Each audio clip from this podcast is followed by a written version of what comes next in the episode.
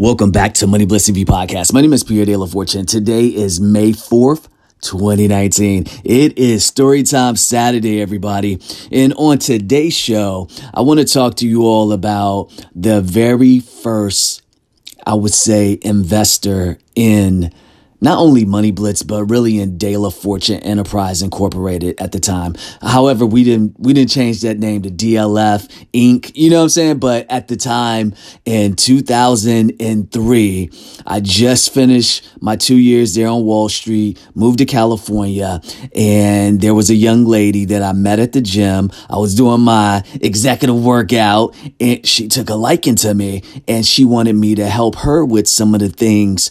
And long story short short, you know, coming from New York, you didn't really need a car, but I'm I'm in LA now and I need a car, but I also had these ideas about, you know, where De La Fortune Enterprise or Entertainment Enterprise Inc., whatever, could have been and should have been based on us focusing on entertainment. So I was looking at from this from the mindset of like a portfolio manager and only investing in things that I built pertaining to entertainment. So we had a clothing line, we had a magazine company, we had a music company, we had a we even had a school. So these were all the things so people can have, you know, uh, financial literacy. You know, it was just like so you can become educated. This young lady bought in. She bought all the way in. She bought in so much that she was like, you know what? You need a company car.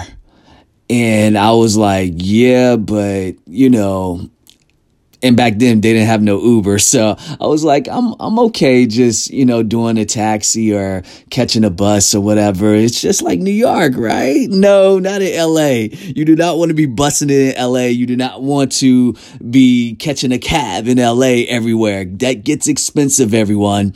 And you know, I said, well, let's just focus on the bottom line, building a business. And at this time, this was the first time I'm building a business from scratch. Like, uh, uh, meaning this was the first time I'm not having any help besides her helping me financially. And I didn't think she would really go all in like she did. But let's just say this, you all.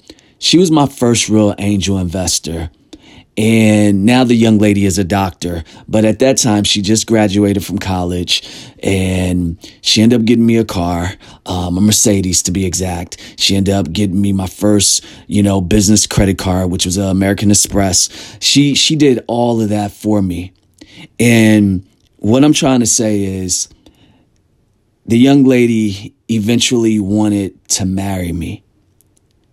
And I was so married to my business that I overlooked her main reason for doing this. And it wasn't because she just really loved every idea I came up with.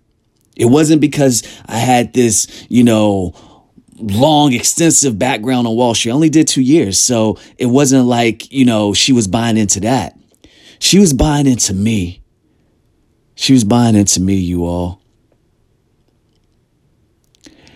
I should have married that young lady. As a matter of fact, there was a lot of women that bought into me that I probably should have married. And at 41 years old, still not married, you all, we miss opportunities based on our own selfish reasons when other people have been so selfless to help us out. And on this Storytime Saturday, what I want to say is